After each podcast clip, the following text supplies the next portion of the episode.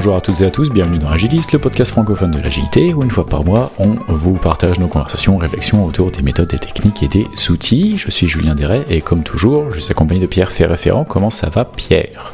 Ça va super Julien, merci. Et aujourd'hui, nous avons l'honneur d'être en compagnie de Pierre-Henri Chuet, euh, plus connu sous son call sign AT. Bonjour AT. Bonjour à tous les deux.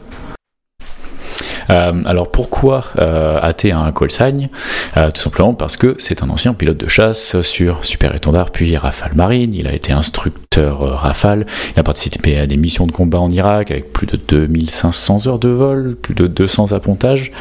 Il a rejoint Air Canada en 2017. En parallèle, il est conférencier et consultant. Il apporte son éclairage sur les méthodes de l'aviation civile et militaire dans des entreprises. Et a justement publié un livre là-dessus qui s'appelle Débrief et que je ne peux que vous conseiller. Il me semble qu'il est sorti en français il n'y a pas longtemps sous un autre nom? Exactement, il est sorti sous euh, Au-delà du cockpit dans sa VF. Voilà, qu'on vous recommande du coup également. Est-ce que j'ai oublié quelque chose? Euh, Non, non, ça suffit. non, non.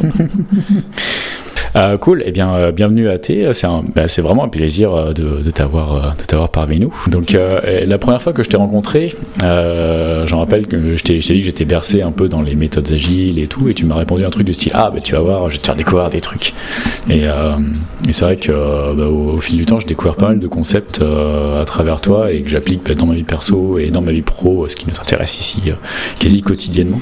Aujourd'hui, sans y mettre trop de structure, on voudrait que, que tu nous sortes un peu de notre cadre un peu formaté des projet IT et de l'agilité un peu à la papa euh, telle qu'on euh, telle qu'on la connaît et, euh, et voir comment est-ce qu'on peut aller plus loin sans trop dénaturer le produit mais comment est-ce que d'autres d'autres techniques venues du, monde de l'aviation pourraient, pourraient nous aider. Donc on va, on va essayer de parler de mission, qu'est-ce que ça veut dire, peut-être faire des parallèles avec les sprints ou les projets IT en général. On va parler de briefing, comment est-ce qu'on peut l'utiliser en entreprise. Et, et, si on a le temps, de débriefing et voir si on peut ajouter un nouvel outil à notre, à nos rétrospectives de, fin de sprint. Mais, euh, mais pour commencer, du coup, euh, une mission. Qu'est-ce qu'une mission? Qu'est-ce que euh, comment est-ce que tu définirais ce que c'est que ce qu'une mission? Nous, on a vraiment cette idée de voilà un sprint, c'est un, une itération avec avec un livrable, quelque chose qui va être incrémentable mais qui va être atomique. qu'est-ce que comment est-ce que toi tu définis de ton côté une, un travail comme ça qui va qui va avoir une, une limite, un objectif. Alors nous, c'est assez simple, une mission pour nous, enfin, ou, un projet, mais pour nous, un vol, une mission, c'est, euh, on est au sol, on a des moyens à notre disposition, on reçoit une demande de la part de l'état-major qui nous explique les moyens alloués et surtout euh, l'état final recherché. Euh, typiquement, euh, par exemple, on va me dire tu es responsable de la défense de la Bretagne, toute la pointe ouest du nord-ouest de la France, et dans cet espace aérien, absolument rien ne doit rentrer pendant, on va dire, trois heures. Tu as six rafales à ta disposition, un avion ravitailleur, un avion radar, et après, généralement, ce qui nous rajoute, c'est le niveau de risque autorisé quelques règles d'engagement, ce qui vient définir un cadre pour nous, une latitude dans ce qu'on a le droit de faire, ce qu'on n'a pas le droit de faire. Et après, on se débrouille. Et donc, la mission, elle est terminée une fois qu'on a posé et qu'on a débriefé, euh, une, fois, une fois notre créneau sur zone euh, terminé. Donc, au final, ça veut dire que pour nous, une mission, ça peut être une fois par jour ou des fois, on peut faire deux vols, maximum trois missions dans la journée. Et on en fait beaucoup. Donc, quand, euh, quand tu fais 10-15 ans dans l'aviation de chasse ou même dans l'aéronautique de manière générale, tu fais un paquet de mission. Ah, c'est très intéressant. Il y, a un, il y, a un, rythme qui est, euh, qui, est, qui, est, assez soutenu. Nous, nous, au travail, pour nous, une, moi, ce que je vais définir comme mission, c'est quelque chose qui va durer au minimum deux semaines, euh, au maximum euh, plusieurs mois. Quoi. Donc, euh, c'est intéressant de, déjà de voir que, premier parallèle avec l'agilité, on va chercher à. Enfin, on va chercher pas vraiment le choix dans votre cas, mais, euh, mais en tout cas, ce qu'on voit, c'est qu'il y a des itérations qui sont très, euh, très rapides, ce qui permet de euh, briefer, débriefer beaucoup et d'avoir une boucle de feedback comme ça qui, qui va être très rapide. Effectivement, tout va vite hein, dans les avions, l'échelle du temps du projet également. Après, on a deux échelles de temps dans l'armée.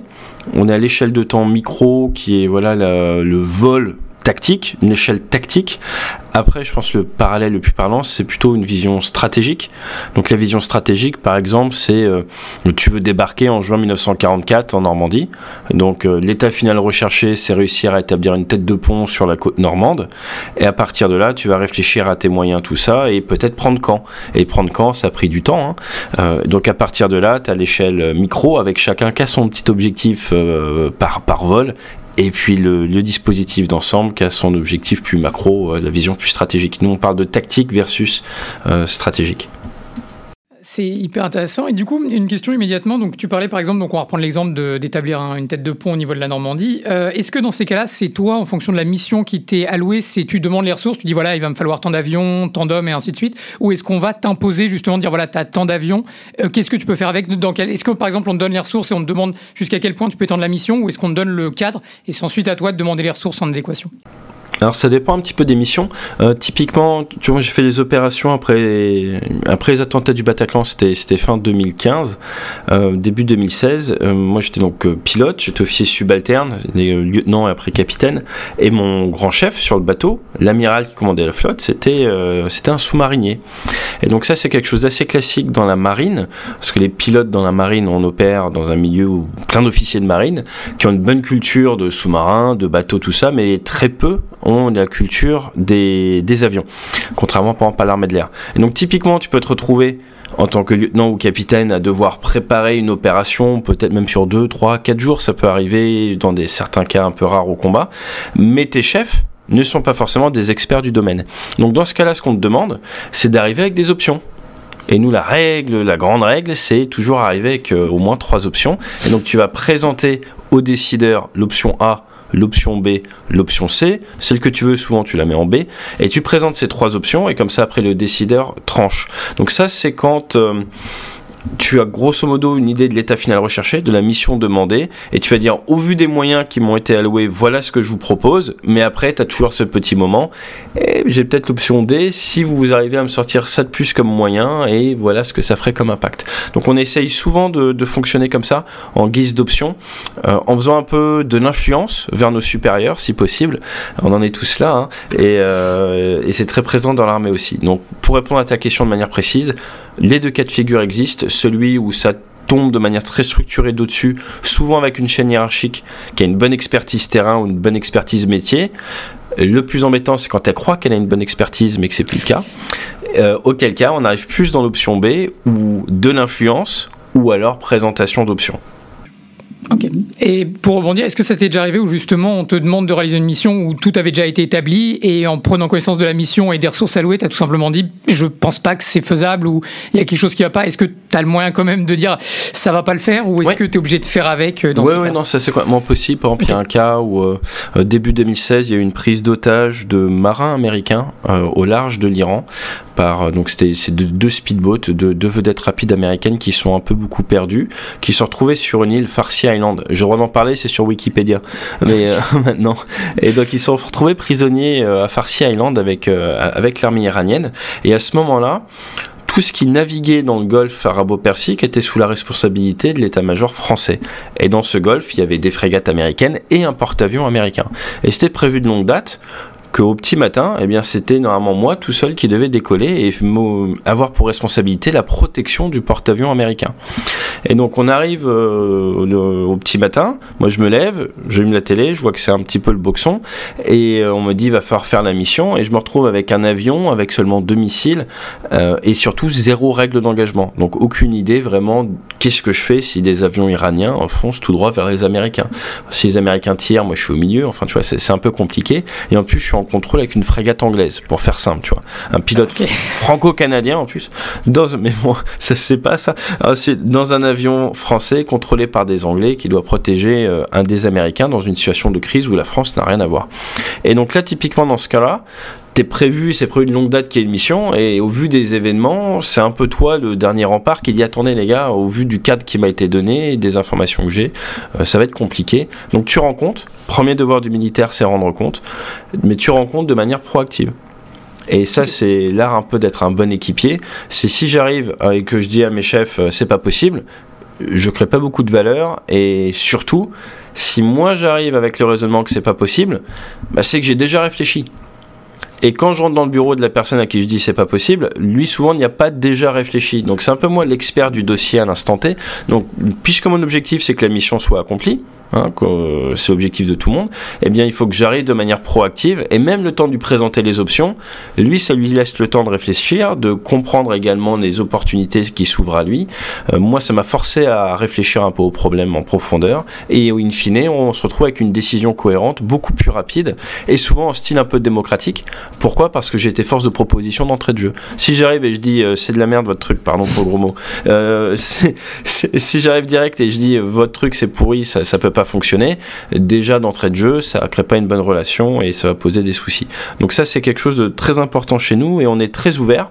Pourquoi Parce que notre objectif, notre responsabilité, c'est que la mission soit effectuée. Et ça, c'est c'est un peu le culte de la mission dans les forces armées et euh, c'est quelque chose d'important à entretenir. Ok, super, merci. Pour, euh, pour, rebondir sur la, sur la question des moyens, je me rappelle, euh, je rappelle t'avoir entendu dire que euh, un, chef de patrouille, ses moyens à disposition sont en fonction de sa relation avec la hiérarchie. ah oui, c'est pas faux. C'est ça. Avec les mécanos, avec tout le monde, c'est ça. Ouais. Voilà. C'est quelque chose qui, qui, fait, qui me fait pas mal écho en ce moment au boulot, pour tout dire. Euh, je, me, je, me, rends compte que en général, quand je vais voir mon boss et que je dis ouais, euh, j'ai besoin de ça, ça, ça, parce qu'on va faire ça, ça, ça, c'est assez rare qu'on me dise non. Alors que euh, finalement, ce que je vois, c'est que dans d'autres départements, c'est pas toujours, pas toujours aussi flex. Et c'est assez.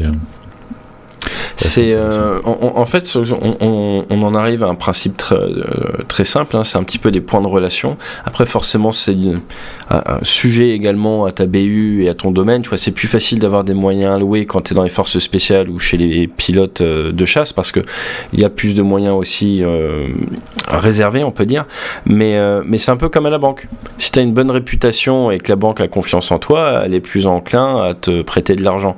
S'ils te connaissent pas ou si t'as pas très bonne réputation, eh bien, tu auras plus de mal à avoir une ligne de crédit. Ou comme au casino aussi, mais là, on s'écarte un peu du sujet.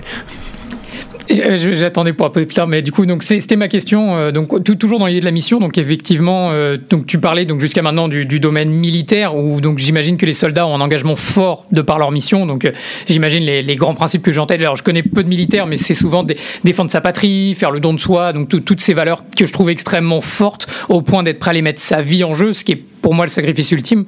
Euh, évidemment, on a des gens qui sont donc la plupart du temps vont être extrêmement motivés et extrêmement euh, focus sur leur mission et ce pourquoi ils sont rentrés dans l'armée. Euh, Est-ce que tu penses qu'un tel engagement c'est possible dans le monde civil et qui plus est dans le monde de l'entreprise où pour moi quand même être un employé in fine c'est un peu être un mercenaire dans le sens où on me donne un salaire en échange de services rendus, euh, des services que je peux rendre à euh, l'entreprise A, B ou C, mais j'aurai toujours un salaire in fine. Est-ce que tu tu trouves qu'il y a des moyens d'avoir des engagements aussi forts dans le domaine civil ou tu penses que simplement l'engagement militaire ne pourra jamais être dépassé euh, sans être un soldat? Elle est un peu dure comme question. Non, non, non, je la trouve euh, d'autant plus facile à répondre que l'actualité y répond pour nous et que tu as utilisé le bon mot. Euh, tu as utilisé le terme de mercenaire. je crois que l'actualité nous montre bien que le mercenaire, ça meurt aussi. Oui. Et eux, ils font pas ça forcément pour la nation patrie. Donc en fait, tu vois que ça peut très bien arriver dans une société privée. Tu regardes les États-Unis, ils ont eu Blackwater, ils ont eu toutes ces choses-là. Donc tu te rends compte qu'en fait, euh, il y a différentes raisons pour lesquelles les gens sont, sont prêts euh, à faire une mission ou à risquer leur vie. Après, c'est des profils psychologiques particuliers aussi, attention. Hein. Mais, euh, mais je pense que c'est surtout un esprit de corps ou une inertie de corps, ou en tout cas un, état d'esprit particulier dans une unité particulière.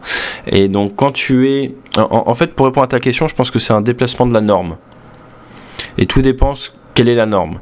Et là, c'est pas pour choquer, mais... Euh, euh, t'es prisonnier de guerre pendant la Seconde Guerre mondiale ou au Vietnam, ou même malheureusement dans des camps, c'était l'anniversaire il n'y a pas longtemps, ta norme, en termes d'hygiène, en termes de vie, en termes de standard de vie, elle n'est pas du tout la même que celle que nous, que tous les trois, on connaît actuellement. Et il y a ce qu'on appelle donc ce déplacement de la norme qui, à un moment, devient ta normalité. Et pour toi, la vie est standard. Comme il y a 2000 ans, c'était normal de vivre dans une caverne. Enfin, j'exagère un peu, hein, mais vous avez l'idée. Et donc, l'être humain a une grosse capacité de s'adapter, mais l'être humain est une créature sociale. Et donc, quand l'être humain arrive dans un groupe pour qui ce quotidien-là est la norme, eh ben, tu t'adaptes. Si demain on part vivre en Asie, rapidement, on va adapter, on va adopter un petit peu quand même la manière de manger, enfin d'être socialement, tout ça. Forcément, si, si, si tu t'intègres, c'est un peu le principe d'Erasmus, mais euh, après souvent les gens restent entre pays. Mais, mais tu vois l'idée, c'est-à-dire que par exemple, si quelqu'un d'entre nous part au Portugal, habite au Portugal, je suis sûr que voilà, il y a un peu un déplacement par rapport au, style, aux horaires, tout ça portugais. Euh, là où je veux en venir, c'est que si tu rejoins une équipe pour qui l'engagement est très important, certaines valeurs sont très importantes, et eh bien d'une certaine manière, tu, ça risque de t'amener également vers leurs normes, ça risque de te déplacer vers ça. Et c'est aussi la compréhension de ce concept, euh, un bon moyen pour mieux comprendre notre histoire et mieux comprendre certaines dérives, euh, notamment totalitaires, euh, qui ont pu avoir eu lieu il n'y a pas si longtemps que ça. C'est ce souple déplacement de la norme et ce que tout le monde accepte comme, comme acceptable, si, si je puis dire. à partir de là, la différence entre l'armée et la plupart des entreprises, c'est que l'armée l'a intellectualisé et maintient des traditions, maintient un souvenir d'un héritage particulier, de manière à faire peser, si on peut dire, un peu sur les épaules des personnes d'actives, le poids des traditions des anciens. Et donc tu cultives un petit peu l'histoire plus ou moins transformée, tu vois, des anciens pour jouer sur l'état d'esprit actuel, euh, tu vois, en disant, bah oui, en fait, de nos jours, vous êtes les héritiers de X, Y, Z, t'es dans telle unité, machin, il y a un sentiment de fierté, un sentiment d'appartenance, et in fine, tout juste sur le fait que personne ne veut être le mouton noir. Donc on te dit le standard c'est mouton blanc et tout le monde va essayer euh, d'aller vers, euh, vers ce, standard de, mouton blanc. Et donc c'est vraiment comme ça que tu maintiens tout ça et que tu maintiens cet esprit. Et c'est quelque chose qui se travaille en permanence au niveau de l'encadrement et également euh, de, manière un peu plus ancienne. Donc on fait très attention au moral, très attention à ça. Et les cérémonies militaires, toutes ces choses-là mhm. servent justement à, à entretenir à, faire ce marketing, on peut dire, euh, ce marketing en interne, parce qu'il faut pas se mentir, hein. euh, dans l'armée, il est important d'une certaine manière pour le chef, pour le leader, de marketer la cause à ses hommes régulièrement. Ça, c'est un point important. Euh, ce qu'on appelle dans le civil redonner du sens. Euh, dans l'armée, on n'a pas attendu, euh, on va dire, les études d'Harvard Business Review. On a pris un, peu, un petit peu d'avance là-dedans parce que c'est important que les gens comprennent le poids de leur engagement, les responsabilités, tout ça. Et donc, au final, on peut croire que les militaires sont pas du tout bons en marketing, mais en fait, si. On a des militaires qui sont très bons en marketing, c'est ça. Pourquoi? Du marketing en interne pour vendre la cause. Et, et, et ça, c'est un travail quotidien, j'ai envie de dire. C'est super intéressant. Il y a plein de trucs dans ma tête qui, qui, qui se bousculent parce qu'il y a énormément de vidéos que j'ai vues sur justement l'intérêt d'avoir une culture forte d'entreprise, d'être sûr que les premières personnes qu'on emploie, donc il y avait un nombre euh, charnière, je crois que c'était 10 ou 14, je sais plus pourquoi, mais qui sont en gros, si ces personnes-là ont toutes la même culture, n'importe quelle addition de manière euh, raisonnable euh, et sur le temps va forcément faire en sorte que les nouvelles personnes qui arrivent, ayant une culture différente, vont se rattacher à la culture existante à, dès le moment où le socle des personnes qui étaient là au début début, véhicule cette culture-là constamment. Euh, il y a une question immédiatement qui suit. Donc évidemment, j'aime beaucoup les, enfin, de mon point de vue étant un civil, euh, j'apprécie beaucoup, on va dire, la culture militaire et tout ce que j'en perçois. Je connais pas l'intérieur, mais du moins de l'extérieur, ça a l'air plutôt d'être, euh, voilà, des valeurs fortes, une histoire forte, peut-être un petit peu romancée, mais voilà, des, des, des marqueurs très forts. Est-ce que au sein justement des militaires, il y a un système en place pour éviter, j'ai un peu envie de dire, la consanguinité des idées, puisque à force de toujours aller dans la même direction ou au fil du temps, la personne qui l'a mis en place, j'imagine, évidemment, maintenant est décédée. On parle de généraux d'il y a peut-être plusieurs centaines d'années qui ont mis en place peut-être les fondements euh, de, voilà, de ce qui est aujourd'hui euh, les états-majors militaires. Est-ce qu'il y a un garde-fou qui est en place pour éviter justement des dérives euh, qui n'iraient pas forcément dans le bon sens? Alors, on a, on a un, garde-fou, on va dire, à deux niveaux. le premier, pour éviter la consanguinité, c'est le fait de faire des exercices et des croisements avec d'autres unités et beaucoup d'interalliés, donc interarmés ou interalliés.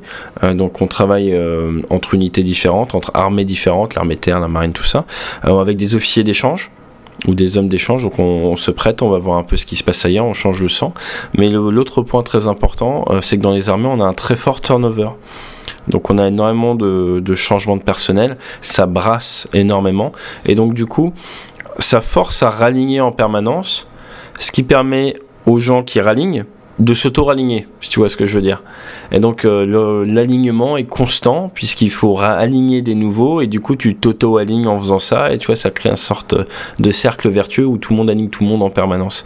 Et, euh, et pour rester aligné aux bonnes choses, bah, vu qu'il y a ce nouveau sang qui arrive et, et ces expériences un peu croisées, on s'adapte ça c'est indispensable. On apprend des, autres et on fait souvent des exercices internationaux où justement on va challenger un petit peu nos méthodes de travail, on pouvoir se comparer également par rapport aux autres. Et, euh, et à l'heure actuelle dans les armées occidentales, on fait rarement ça peut arriver, mais on fait rarement des opérations seules, rarement la guerre seule. Et donc, du coup, à partir de là, ça permet d'apprendre des autres et de, et de s'assurer qu'on n'est pas aux antipodes, qu'on fait pas n'importe quoi. Top, merci. J'ai fait encore une fois un parallèle avec, euh, avec mon boulot. Euh, en ce moment, je travaille pas mal avec un autre département et que j'essaie un peu de réaligner justement parce qu'ils ont évolué un peu de leur côté et, euh, et ils ont été un peu isolés. C'était pas vraiment fait exprès, mais bon, ils se retrouvés comme ça un peu isolés. Du coup, ils partagent pas exactement la même culture que le reste euh, de la boîte où on est tu vois si tu parles en termes de tribal leadership on est on est sur euh, tu des équipes de niveau 3 euh, voire niveau 4 et là on est plutôt sur un département ou en tout cas une, une équipe qui est niveau 2 donc en gros niveau 2 c'est ma vie c'est de la merde. Et niveau 3 c'est on est les meilleurs. Sous-entendu les autres ils sont nuls euh, euh, et, du coup, je suis en train d'étudier ça, de travailler un peu avec, euh, avec eux pour essayer justement de, tirer cette, cette équipe du, du, niveau 2 vers le niveau 3. Et une des premières choses qui est, qui est, qui est proposée, c'est de les mettre en contact avec des gens qui sont au niveau, au niveau 3 déjà, quoi. justement pour créer, enfin leur montrer que bah, ces gens-là, ils sont plus heureux, ils ont des meilleurs process, ils, ils, sont plus productifs, etc. Euh, leur vie globalement est meilleure. Mais en même temps, c'est assez difficile parce que comme, toute cette équipe-là se complaît un peu là-dedans, et eh ben, s'il y en a un qui va déroger à la règle, et eh ben, il va plus être le même que dans sa tribu. Donc il faut réussir à amener un petit peu tout le monde en même temps. Euh, et faire attention de pas essayer de les emmener tout de suite au niveau 4 parce que du coup ça fait encore d'autres problèmes assez intéressant si, euh, si les auditeurs n'ont pas lu euh, Tribal Leadership. Euh, je, je, je, vous le, je, vous le, conseille fortement. Il y a pas mal de, de parallèles à faire. Donc on a parlé de, de mission. Est-ce qu'on parlerait pas de comment on prépare cette mission? Ça c'est vraiment, moi c'est quelque chose qui a révolutionné un petit peu ma, façon de travailler. Et je l'ai, je l'ai présenté justement au boulot en parlant de, mon trail au Pérou où je leur expliquais voilà comment je l'avais, comment je l'avais briefé, comment j'avais aligné l'exécution avec les objectifs, etc. Euh, et du coup, j'ai créé des templates. Euh, j'en ai déjà parlé, je crois, dans un, dans un agiliste et euh, on m'a demandé de partager les templates. Il faut absolument que je le fasse. Mais bref, du coup, comment est-ce que comment est-ce qu'on brief une mission? C'est quoi un bon briefing?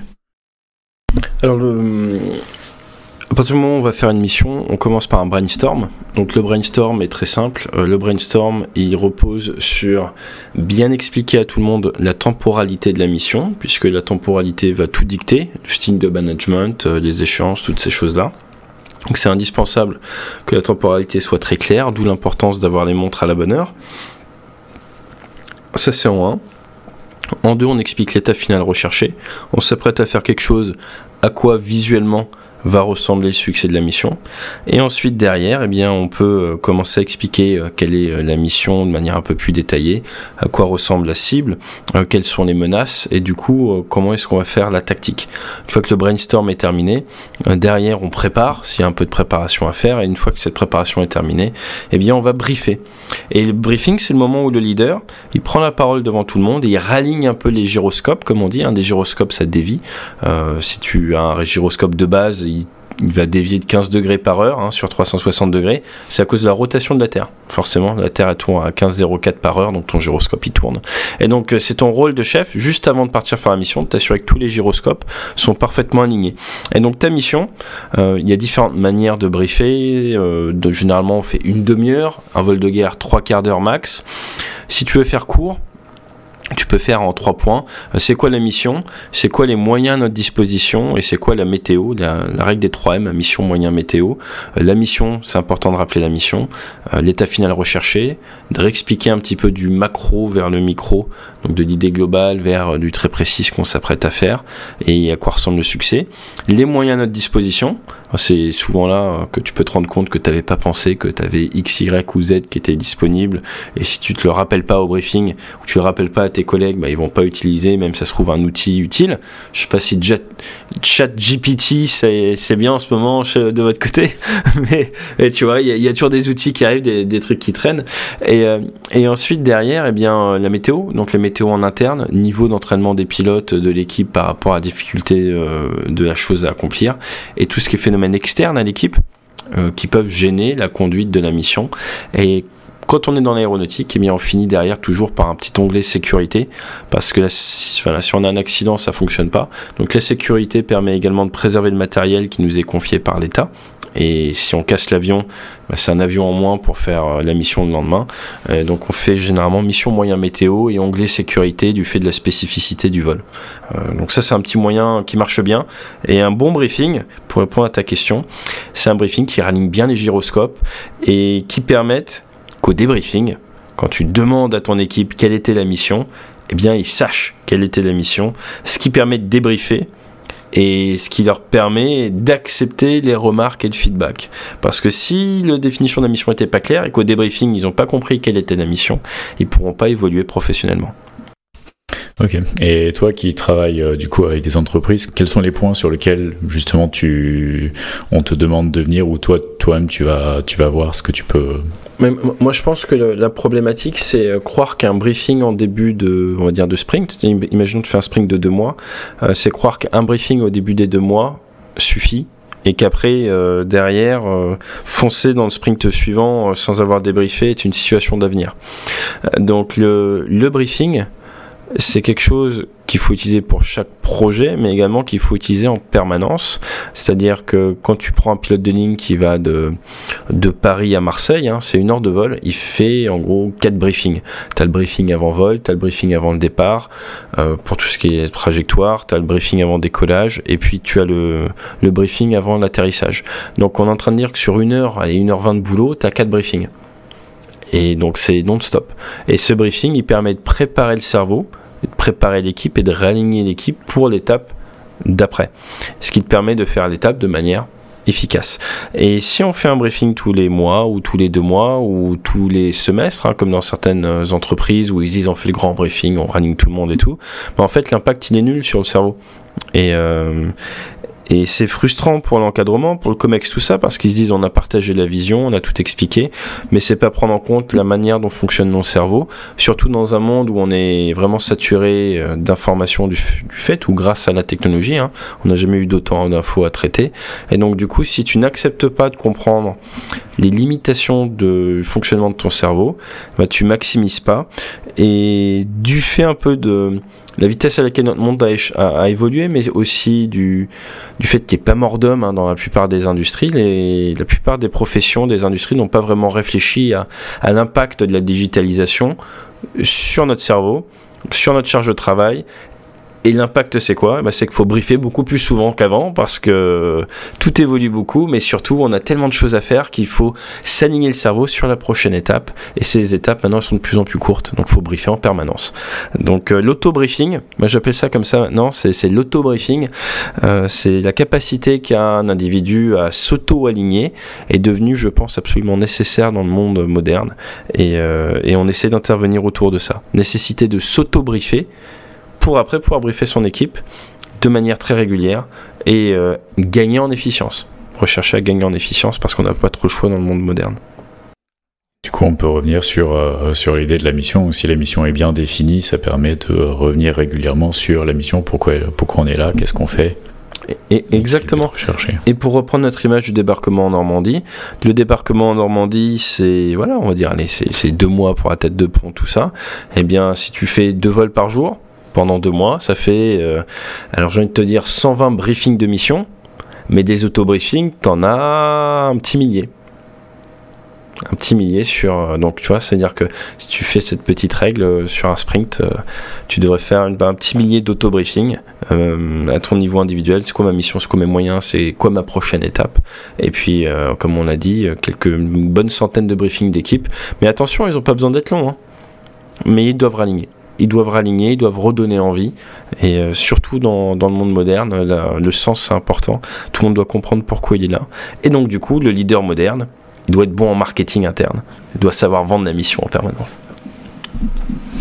C'est hyper intéressant parce que dans Scrum, il y a évidemment le Daily Scrum qui s'apparenterait à ce niveau-là, puisqu'on aurait donc le, sprint planning qui permettrait de démarrer la mission en quelque sorte, donc là où j'imaginerais qu'il y aurait le briefing. Et c'est vrai que le Daily Scrum insiste pour qu'il y ait une, réunion journalière, volontairement 15 minutes maximum, comme tu disais, pas trop longue, euh, mais qui du coup, tous les jours, rappelle aux personnes qui sont dans la mission, donc le sprint, j'essaie de faire le maximum de parallèles, euh, vraiment pour leur redire au jour le, enfin chaque jour quel est l'avancement de la mission et aussi quel est pour aujourd'hui du coup l'objectif à atteindre. Donc euh, c'est vrai que ça redonne beaucoup de sens surtout et c'est vrai que c'est hyper intéressant parce que d'avoir, enfin je prends toujours l'exemple de là, là où Julien et moi on travaille, mais euh, dans le développement de logiciels, c'est vrai qu'in fine on passe beaucoup de temps à écrire du code, mais c'est vrai que si c'est écrire du code pour écrire du code, ça peut devenir frustrant ou du moins les gens sont démotivés et c'est vrai que de se rappeler dans le grand scheme pourquoi est-ce qu'on fait ça, ça ne peut que les motiver. Donc, donc là, tu me parles de Scrum, mais tu connais les, les cofondateurs du Scrum. Il y a le docteur euh, Jeff, euh, c'est Jeff euh, Sutherland, c'est ça? Sutherland, oui.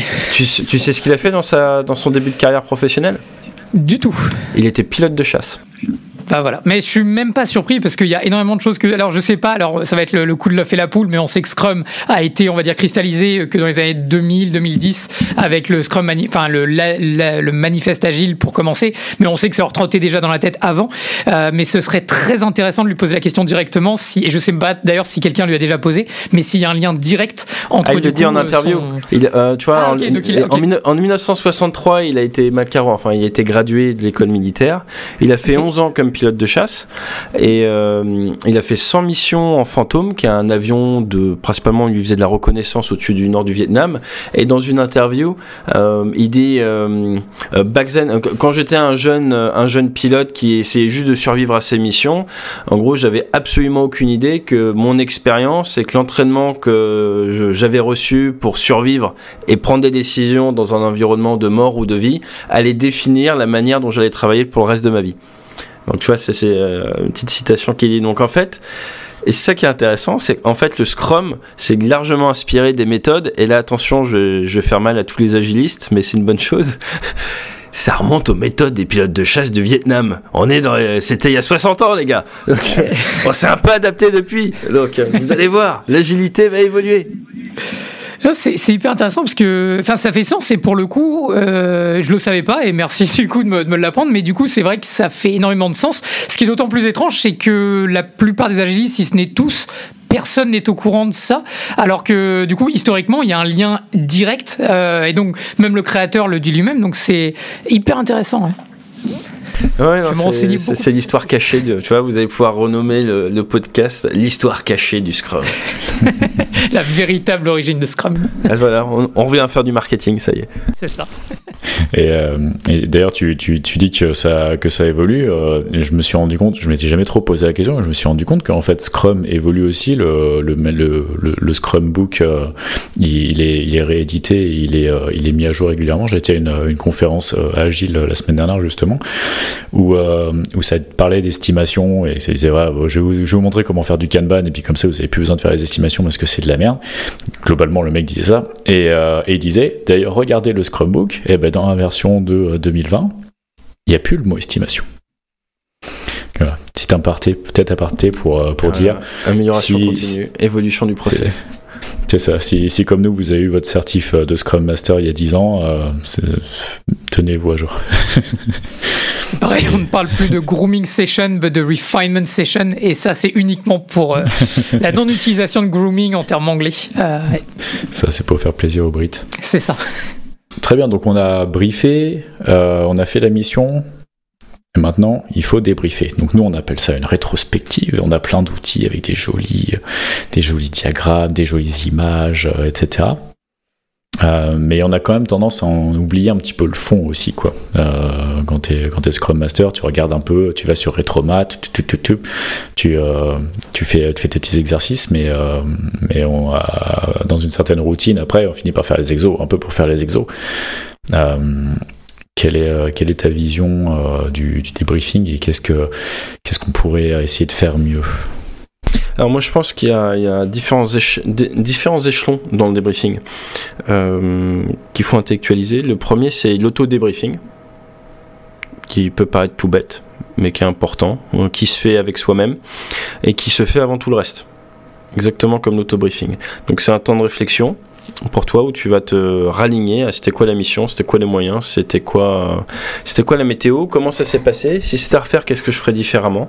Et il est d'autant plus facile à faire qu'on a pris des notes pendant la mission. Donc nous, pilotes de chasse, on prend des notes. Et tu peux même le voir, on le voit très bien dans le film euh, First Man, qui est sur le premier homme qui a marché sur la Lune. Alors c'est pas un film très gai, mais euh, malgré le sujet, euh, il a une vie un peu compliquée le garçon. Et tu le vois dans la première scène où il fait un vol d'essai avec un avion qu'on appelle une sorte d'avion fusée, le X-15, et il va dans l'espace et il doit noter des paramètres.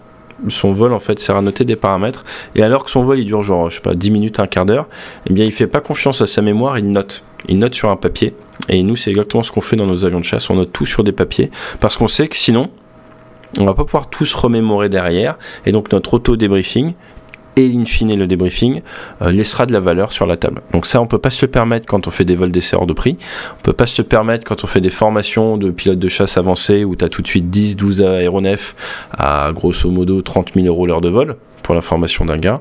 Et donc il faut maximiser tout en permanence. Donc euh, ce petit papier, euh, prise de notes, c'est important. une fois que tu as fait ça, ton auto-débrief, tu vas pouvoir aller faire un débriefing en équipe. Et là, le débriefing en équipe, il ne sera efficace que si tu forces les gens à prendre un petit temps pour faire leur auto-débrief. Parce que généralement, eux n'auront pas eu la discipline de faire leur auto-débrief. Donc tu leur donnes 2-3 minutes déjà pour réfléchir un peu de leur côté. Et euh, comme ça, ça créera plus de valeur. Et ensuite, derrière, il y a un petit acronyme qui marche bien, c'est le Graal. Euh, je pense que les fans de Monty Python, euh, ça va leur parler, la, Quest for the Holy Grail. Euh, le Graal, G-R-A-L-E, qui veut dire G pour gradeless. Il ne faut pas de hiérarchie dans un débriefing, sinon ça inhibe la prise de parole des gens. Euh, R, c'est résultat. D'entrée de jeu, il faut savoir quantifier le pourcentage de réussite de la mission. Donc ça commence par dire quelle était la mission. Il faut poser cette question ouverte à ton équipe. C'était quoi la mission les gars aujourd'hui? Et ça te permet d'avoir du coup du feedback sur si le briefing était clair ou pas. Ensuite, analyse, essayer de rejouer la mission, voir ce qui s'est passé et identifier les erreurs. C'est important. Et derrière, L, lesson learn. Ok, qu'est-ce qu'on a appris sur cette mission?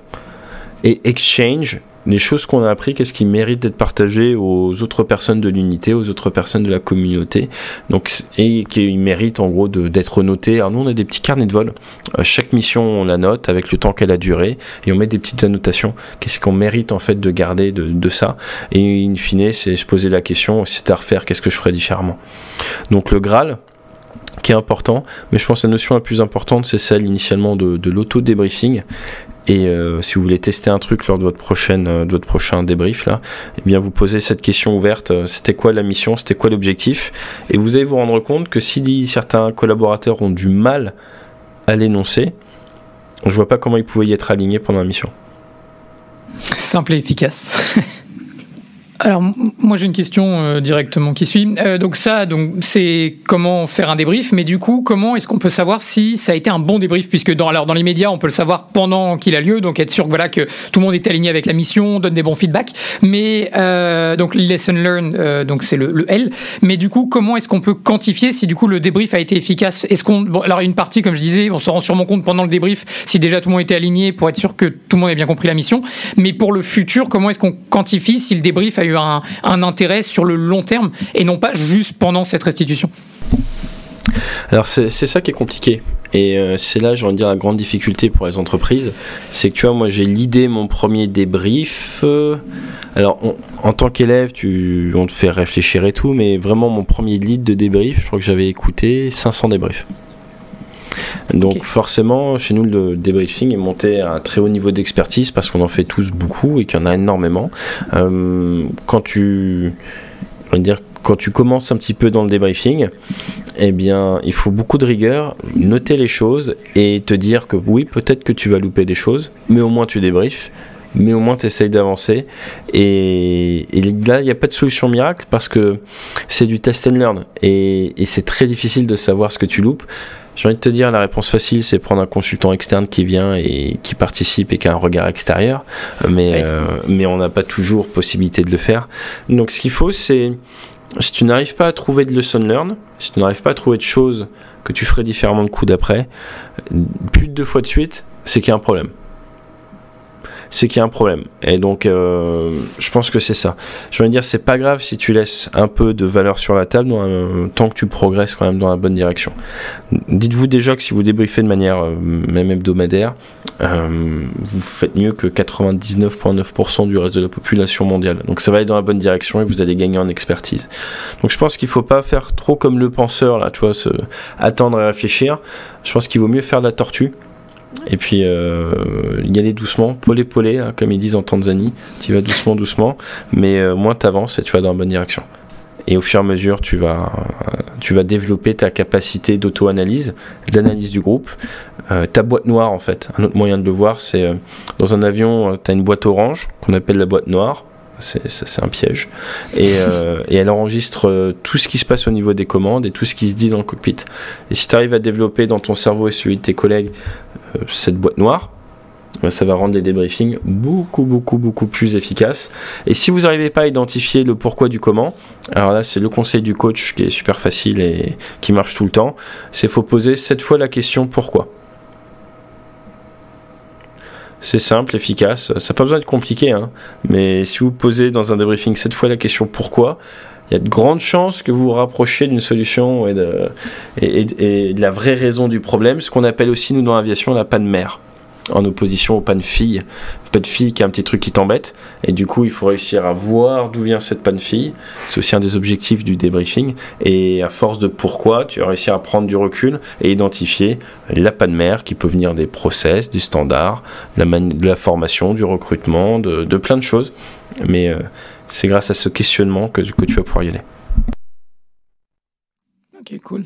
Et donc, par rapport à ce que donc, tu nous disais, les, étapes avec du coup l'acronyme GRAL, avec les, différentes étapes, donc il y en a plus ou moins, je coche à peu près toutes les cases, je, prends mon exemple avec mon équipe, mais c'est vrai que du coup, par exemple, la prise de notes, c'est quelque chose qui manque fondamentalement, et je me rends compte de par ce que, ce que tu nous expliques que ça, ça semble être crucial, et plus tu l'expliques, plus je me rends compte que quelque chose que je vais mettre en place très rapidement. Euh, mais du coup, à quel point tu, tu dirais que la prise de notes est importante? Est-ce que c'est déjà arrivé le cas où tu as eu un donc que ce soit toi personnellement, alors j'en doute, mais peut-être ou un de tes gars qui par exemple n'a pas pris de notes et du coup ça l'a de facto gêné ou même complètement, enfin ça a été beaucoup plus difficile pour lui d'avoir un débrief qui soit intéressant ou du moins d'amener quelque chose sur la table. Des, fois t'as pas le temps et puis euh, crois-moi si je prends des notes c'est parce que je me suis rendu compte que quand j'en prenais pas j'étais moins bon.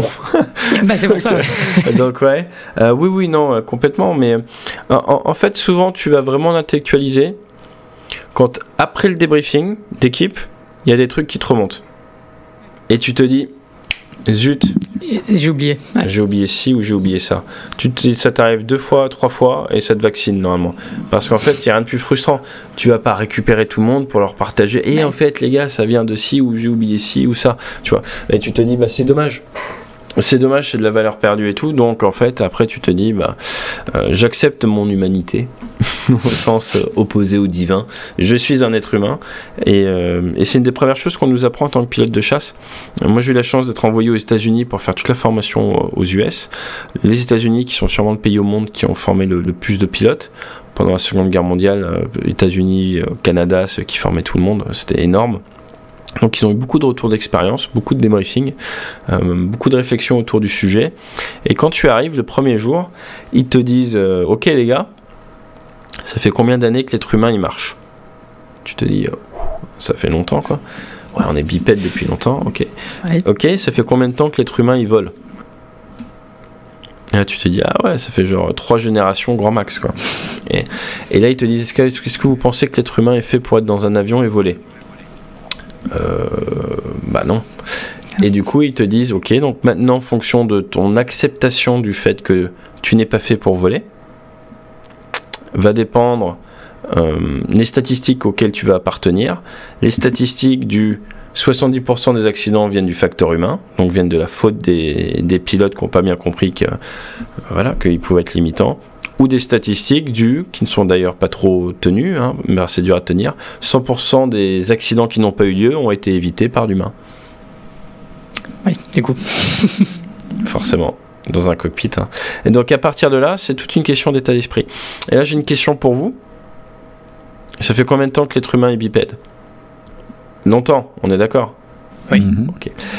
Est-ce que ça fait plus longtemps ou moins longtemps que l'être humain utilise des euh, que l'être humain utilise des ordinateurs versus des avions? Alors, qu'est-ce qu'on appelle un ordinateur aussi Ouais, c'est ça. regarde, les frères Wright, tout ça, début du 19e siècle, tu vois, c'est, en gros, on a commencé l'aviation il, y a 120 ans. Ça fait combien de temps que tout le monde travaille avec un écran d'ordi et, je sais pas si vous êtes Windows, Linux ou, tous ces trucs-là. Ça fait combien de temps que ça existe, ces trucs-là? Bah, ça va être facile à répondre. 20 ans, puisque j'ai 28 et on a eu le premier PC à la maison quand j'avais 5 ans. Donc. Euh. Et dans la communauté agile, tous les combien de temps est-ce que vous réalisez que l'être humain n'a pas du tout été fait pour faire ça? Tard. c'est pas un problème en soi, mais c'est dans la météo un point à prendre en compte. Et du coup, ça veut dire que tous nos instincts ne sont pas développés pour travailler dans ce type d'environnement. Tout simplement physiquement, instinctivement. Notre cerveau n'a pas eu le temps encore de s'adapter à tout ça. On évoluera sûrement dans les siècles à venir. Mais factuellement, c'est l'évolution. Je suis pas là pour faire un cours sur l'évolution. Mais, mais tu vois, c'est amené comme ça. Effectivement, ça paraît évident. Donc, à partir de là, d'une certaine manière, c'est merveilleux, il y a plein de choses à apprendre et à faire évoluer, mais il ne faut pas forcément faire confiance à nos instincts de base, il faut essayer de trouver ce qui fonctionne, et tu peux identifier que ce qui fonctionne, puis on est tous un peu différents pour toi et pour ton équipe, que grâce à des débriefings. Et si tu débriefes pas, du coup, tu t'adaptes pas. Ça fait énormément de sens. Si demain je te, je te parachute dans la forêt amazonienne, c'est pas tout à fait ton environnement et tout, tu vois, ça va te faire ah, bizarre. Donc tu vois, mais c'est ça. Et là, notre corps, nous, on a, on a parachuté derrière un écran. Je fais, je fais le malin là, parce que je me suis acheté un, un, écran incurvé 49 pouces, c'est le Samsung là. Je me suis mis un setup de tueur là. Et donc du coup, euh, ça me rappelle en permanence le fait même d'avoir évolué dans mon setup. Avant, j'avais un triple screen, tu vois, ça me rappelle putain, ça, ça évolue en permanence quoi. Et, euh, et c'est vrai. Et, et, c'est vrai. Et du coup, t'imagines le nombre d'infos qu'on a. C'est plus gros qu'un écran de F35, c'est de l'avion chasseur américain. Euh, et, c'est ça. Moi, j'ai commencé l'aviation de chasse sur des avions de la technologie de la Seconde Guerre mondiale. J'étais sur du super étendard, j'avais même pas de pilote automatique euh, qui fonctionnait, il tombait toujours en panne. Et donc, moi, j'ai appris avec des, un vieux cockpit à l'ancienne, et c'est une chance. Avant de passer sur le Rafale, qui est ultra moderne, 128 fonctions accessibles au doigt, tu vois, j'ai du Stream Deck de partout si tu veux mais c'est pas la même manière d'interagir avec la machine. Et j'ai fait partie de la génération des, vieux, si on peut dire, qui disaient Ouais, moi sur Super Étendard, je regarde toujours dehors à basse altitude parce que tu fais de la déconfiction par rapport aux oiseaux et aux petits avions à vue. Quand je passerai sur Rafale, je passerai pas ma vie la tête dans les écrans. Et tu te rends compte quand tu arrives sur Rafale que tu ne peux pas opérer ton avion autrement qu'en mettant ta tête dans les écrans et en appuyant sur les dalles tactiles. Puisque même si tu as des boutons et tout, il y a des choses, tu es obligé d'aller appuyer dessus. Et c'est pas possible d'appuyer sur des, euh, des, boutons et des machins sans regarder. Alors que quand tu as des trucs à l'ancienne, nous on regardait dehors et on comptait les clics pour changer par exemple la fréquence radio. Donc je sais regarder dehors, surveiller, voir qu'il n'y ait pas d'ennemis et autres, compter les clics pour passer de la fréquence 122.35 à 123.35. Sur Rafale, le design, l'IHS, l'interface homme-système, m'en empêche. Si je garde les mêmes méthodes dans le cockpit moderne, ça fonctionne pas. Alors après, attention, hein, l'efficience n'est pas la même. Je peux voir des ennemis beaucoup plus loin et tout. Mais qui a dû s'adapter? C'est moi. Et si j'étais arrivé dans le Rafale avec mes méthodes de super étendard et que je n'avais pas fait adapter, et eh ben, je serais sûrement pas là. Euh, et j'ai pu m'adapter que grâce au débriefing. Hyper intéressant. Je voulais faire un parallèle avec ma première voiture qui était une 4L. je ne vais pas parler d'un avion de la Seconde Guerre mondiale, mais. non, mais je suis sûr que sur une 4L, euh, au, moins sur une 4L, tu pouvais ouvrir le capot et voir ce qui ne va pas. Sur euh, les voitures modernes, tu n'as pas le droit d'ouvrir. Donc, ah, et ça évolue. Et donc, du coup, la manière d'appréhender la conduite, enfin, toutes ces choses-là, ça évolue en permanence Et tu ne peux suivre, si on peut dire, cette vague de l'innovation, cette exponentialité du développement technologique, parce que c'est de ça dont il s'agit, hein, de Moore, Crider, tout ça, ça, ça, évolue à vitesse exponentielle, tu ne peux la suivre que grâce à, moi j'aime bien pour le, parce que ça parle un peu plus en industrie, mais à une certaine hyper agilité, hyper agilité qui consiste à débriefer à minima en auto-débriefing tous les jours. Est-ce que nous on appelle communément, enfin c'est pas vraiment pareil, mais c'est ce qu'on appelle généralement la veille technique, c'est justement de se garder au fait de ce qui se passe constamment, puisqu'on sait que ça évolue à une vitesse comme tu dis exponentielle, et on sait très bien que si jamais on ne faisait plus de veille technique pendant un an, c'est pas un an que tu as perdu, c'est beaucoup plus au final. Donc, euh, et, veille technique, mais veille de tes pratiques aussi. Oui. Et, euh, et là j'ai une question toute bête, mais ça fait combien de temps que vous n'avez pas fait évoluer votre setup? Chez vous. Tu vois, les setups de travail, c'est un truc tout bête, mais tu vois, les setups de travail, c'est comme tout. On peut, il y a toujours des trucs qui existent et tout, et une fois que tu commences avec un certain setup, je peux dire que par exemple, le super étendard, a commencé dans les années, je sais plus, 80. Moi, je suis arrivé dessus en 2010. Bah, le setup avait évolué. On nous a rajouté des écrans, des machins, des trucs. Tu vois, on essaye en permanence de faire évoluer. Pourquoi? Parce que l'objectif, c'est l'efficience il y a des nouveaux outils qui arrivent, et vas-y qu'un Stream Deck, un machin, un truc, un machin, il y, a des trucs qui existent. C'est dommage, puisque tu, tu fais la veille, ok c'est bien, mais du coup qu'est-ce que tu mets en action derrière et comment tu fais évoluer tes process personnels? Et c'est ce lien-là qui demande de la discipline, qui nous est pas vraiment appris euh, dans, on va dire, à l'école euh, de manière générale, qui n'est pas vraiment forcé de manière verticale dans les entreprises, qui est un peu du domaine de l'initiative personnelle et qui prend du temps mais du coup qui permet de faire la différence euh, parce que là je vais faire une citation de Top Gun. Euh, dans l'aviation de chasse il n'y a pas de place euh, il n'y a pas de point pour les secondes places. Donc tu vois il faut en permanence essayer d'être le meilleur possible. Et donc nous c'est ce qui nous donne l'énergie aussi pour trouver la motivation de débriefer aussi régulièrement et faire évoluer nos process excellent euh, sur, euh, sur ces bonnes paroles, on peut, on peut fermer. J'ai peut-être une dernière question qui me, pour, pour un peu dézoomer. Euh, c'est une question. Alors c'est une question pour la petite histoire. Quand j'ai commencé à être, Scrum Master, euh, j'ai une question que j'ai posée à un mec qui est euh, instructeur, encadrant, je sais pas comment on dit, à Saint-Cyr. Euh, et en fait, moi j'avais un problème en tant que Scrum Master, c'est que j'étais pas le patron. Dans, dans Scrum, il n'y a pas de hiérarchie. Et du coup, quand tu es Scrum Master, tu es garant du process et de sa bonne utilisation et de son suivi. Mais par contre, tu n'as aucun pouvoir hiérarchique, tu n'as pas de pouvoir de pression sur l'équipe. Et du coup, ça m'a posé un peu problème au début. Et puis après, du coup, j'ai dû apprendre à filouter euh, comme ça. Et maintenant que je suis manager, j'apprends justement à pas user de mon pouvoir et à plutôt user d'influence, etc. Euh, mais du coup, toi qui viens du militaire, est-ce que c'est pas un truc qui te fait bizarre d'avoir une équipe sans hiérarchie, mais quand même avec des règles à suivre. Comment est-ce que, comment est-ce que tu vois ça? Est-ce que tu vois comment ça peut créer des problèmes? Comment les résoudre? Alors, ce qu'il faut voir, c'est que dans les unités un peu force spéciale ou pilote de chasse, tu sens pas tant que ça le poids de la hiérarchie. Euh, nous, on aime bien dire même que la fonction prime sur le grade. Donc, pour que la mission soit effectuée, il y a différentes fonctions qui sont incarnées. Euh, et cette fonction va primer sur le grade et euh, tout le monde va être parfaitement, va être aligné vers l'objectif. Donc, je pense que, par exemple, dans l'aviation commerciale, la, hiérarchie est beaucoup plus forte parce qu'il y a un besoin de rentabilité. moi, je pense que le plus important, c'est la définition des rôles. Tu prends un, un cockpit d'avion ligue, il y a un commandant de bord, qui est quand même une fonction commerciale, responsabilité commerciale. Euh, tu as un copilote et par contre en conduite, il y a un pilot flying qui est responsable de la conduite de l'aéronef et un pilot monitoring qui est responsable d'assister le pilote qui vole. Pour la petite histoire, avant on l'appelait pilot non-flying. Et du coup, on s'est rendu compte que quand c'était le commandant de bord qui était pilot flying, le jeune copilote qui a peut-être euh, deux ans de boîte ou six mois de boîte, à 3 heures du matin, quand il est crevé et qu'on lui dit qu'il est pilot non-flying et qu'il gagne 5 ou 6 fois moins ou 10 fois moins s'il est jeune que le commandant de bord à côté, eh ben, il n'est pas très aligné à la mission, tu vois, forcément.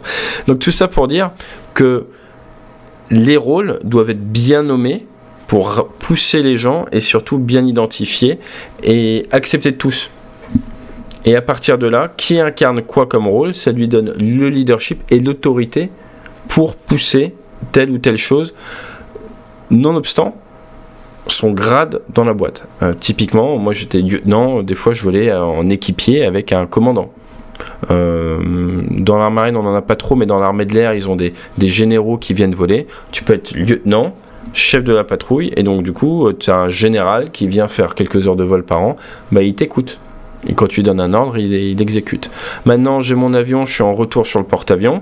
Il y a un adjudant qui est un, officier marine, enfin un sous-officier, l'équivalent d'un sous-officier, donc qui est beaucoup moins gradé que le pilote ou autre, qui donne un ordre au pilote, et guess what, le pilote, il suit l'ordre. Donc c'est rappeler à tout le monde l'objectif c'est la mission. Pour que cette mission soit accomplie, il faut des rôles. Intellectualiser qui doit faire quoi, quels rôles sont à effectuer pour cette mission. Et à chaque fois qu'on crée une mission, qui est responsable? Il définit, la, répartition des rôles souvent à des fins d'entraînement et de formation continue. Donc nous, ça nous permet de switcher souvent de rôle. Et tu sais que le coup d'après, tu auras un rôle différent. Et, euh, et, ça permet de tout, structurer. Maintenant, attention, t'es commandant de bord, c'est ton copilote qui est pilot flying. Il fait un truc qui te plaît pas. Tu as toujours possibilité. Nous, on aime bien, de, tu sors les galons. Et s'il faut, tu, vois, tu, récupères le lead, ça reste ta responsabilité. Euh, donc je pense que c'est ça qui est important peut-être, c'est bien définir le périmètre de chacune des fonctions, de qui en de quoi, et, euh, et de le lier directement à une responsabilité au débriefing. Ça, je pense que c'est très très important. Et, euh, et, ce qui manque souvent un peu, c'est souvent moi j'interviens un peu sur ces notions d'ownership. Et c'est pour ça que souvent j'essaie d'expliquer aux gens ce que tu veux, in fine, c'est avoir une équipe où chacun a un état d'esprit de commandant de bord. Parce qu'un commandant de bord, c'est quelqu'un qui est intimement persuadé qu'il est responsable. Parce qu'il n'y a personne d'autre à blâmer hein, quand, tu as un souci, tu vois. Et à partir de là, moi je travaillais, j'étais que sur monoplace, donc j'étais tout seul dans mon avion, avec d'autres personnes seules dans leur avion. Et on part par exemple à quatre avions, bah, c'est quatre commandants de bord sous le lead du chef de la mission. Et maintenant, mes commandants de bord, ils ont, ils ont ce devoir d'être au standard, d'être autonomes si besoin, mais ils sont alignés avec moi, ils vont faire ce que je leur dis. Enfin, tu vois, je garde le lead, mais ils sont également commandants de bord. Et du coup, parce qu'ils sont commandants de bord, ils coupent pas, si on peut dire, leur cerveau, ils coupent pas leur proactivité, ils restent aware pour finir sur du Jean-Claude Van Damme. Et tout le monde se moque d'ailleurs de Jean-Claude Van Damme sur le aware, mais, euh, mais dans l'aviation de chasse, la chose la plus importante à avoir, c'est ce qu'on appelle la conscience de la situation, situation awareness. Donc je pense que pour finir sur une touche très belge, en fait, Jean-Claude Van Damme a peut-être pas tort dans son concept de l'awareitude. c'est le troisième co-auteur caché du Scrum Guide. c'est ça, peut-être, peut-être.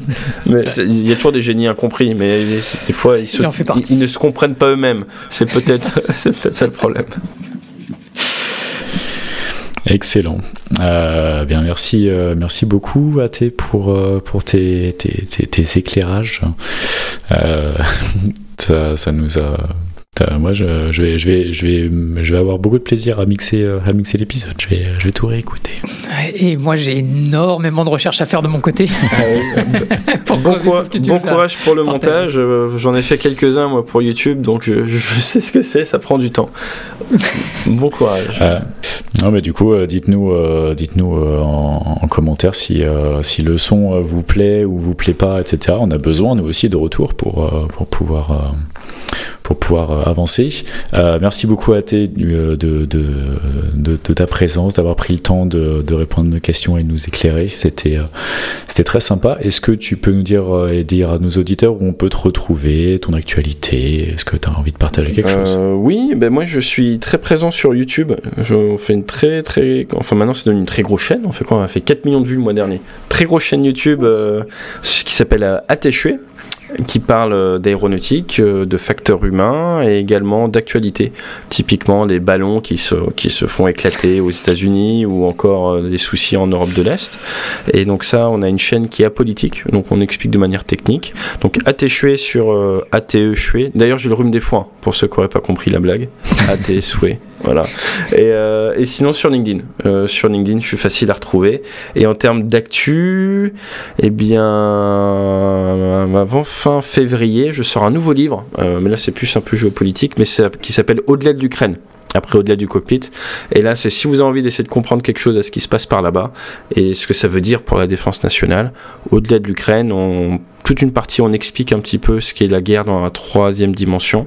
Et après, derrière, on explique euh, euh, l'évolution de la dissuasion nucléaire vers la dissuasion conventionnelle et industrielle euh, pour éviter justement les guerres. Parce qu'en fait, le but du militaire, c'est de pas faire la guerre. C'est un métier un peu particulier. J'aime bien le comparer à celui de pompier d'aéroport. Le gars qui fait pompier d'aéroport, c'est le gars qui passe sa vie à être prêt s'il y a un souci, mais qui allume des cierges pour qu'il n'y ait pas de souci. Et il y en a qui passent leur carrière où voilà, ils ont de la chance, ça s'est jamais passé, mais tu vois, c'est un peu la même chose. Et ça fonctionne que si bien il y a une bonne politique et un bon état d'esprit autour de la sécurité. Et donc, in fine, c'est la même chose, c'est de l'anticipation. Et, euh, et c'est de ça dont on parle dans le bouquin. Super. Pressé de, pressé de mettre la main dessus. Pareil. Il y a une super couverture en plus. J'ai un super graphiste dans l'équipe. Je suis trop content de la couverture et plein d'illustrations. Euh. oh, waouh. Ça va me garder occupé comme ça. J'aime beaucoup les images. Pierre, où euh, est-ce qu'on peut te retrouver? euh, Moi, bah, avant tout, je voulais remercier Athé aussi. Non, euh, j'ai vraiment merci beaucoup d'avoir partagé avec nous. comme je disais, j'ai énormément de recherches à faire de mon côté et beaucoup de sujets à, creuser. mais merci, merci beaucoup d'être passé. de mon côté, donc mon site est de retour en ligne ce soir. sinon, comme d'hab, venez me chercher au pub ou à la maison. Et LinkedIn, bien sûr. Euh, pour moi, ce sera LinkedIn aussi, julien.dere.fr pour avoir euh, tous les liens, euh, me retrouver dans mon, dans mon bouquin sur comment j'ai organisé mon mariage avec Scrum et dans Real Life où on va parler, on va mentionner un petit peu AT, je pense, dans le prochain épisode. je, vais, je vais essayer de, parler un peu du, séminaire sans déflorer trop non plus. Euh, S'il y a des trucs qu'il faut absolument pas que je dise, n'hésite pas à me, le dire. Euh, et, euh, et, voilà, et merci, euh, merci, euh, merci d'avoir écouté Agiliste. Si l'émission vous a plu, que vous avez appris quelque chose, et eh bien on vous invite à nous laisser un commentaire, une note sur Apple Podcast, sur Spotify, partout. Si vous avez vu ce post sur LinkedIn et que vous avez découvert, que vous avez écrit, que vous avez écouté sur LinkedIn, passez-nous un petit commentaire, ça fait toujours plaisir, interagissez avec la communauté. et si vous voulez intervenir dans Agiliste, bah, passez-nous un message, on sera toujours ravis de vous accueillir. Et en attendant, on vous retrouve retrouve le mois prochain, peut-être dans un peu moins d'un mois, à ce rythme-là, euh, pour, euh, pour de nouvelles discussions sur l'agilité. Euh, salut Athé, salut Pierre. Salut Julien, salut Athé. Allez, ciao.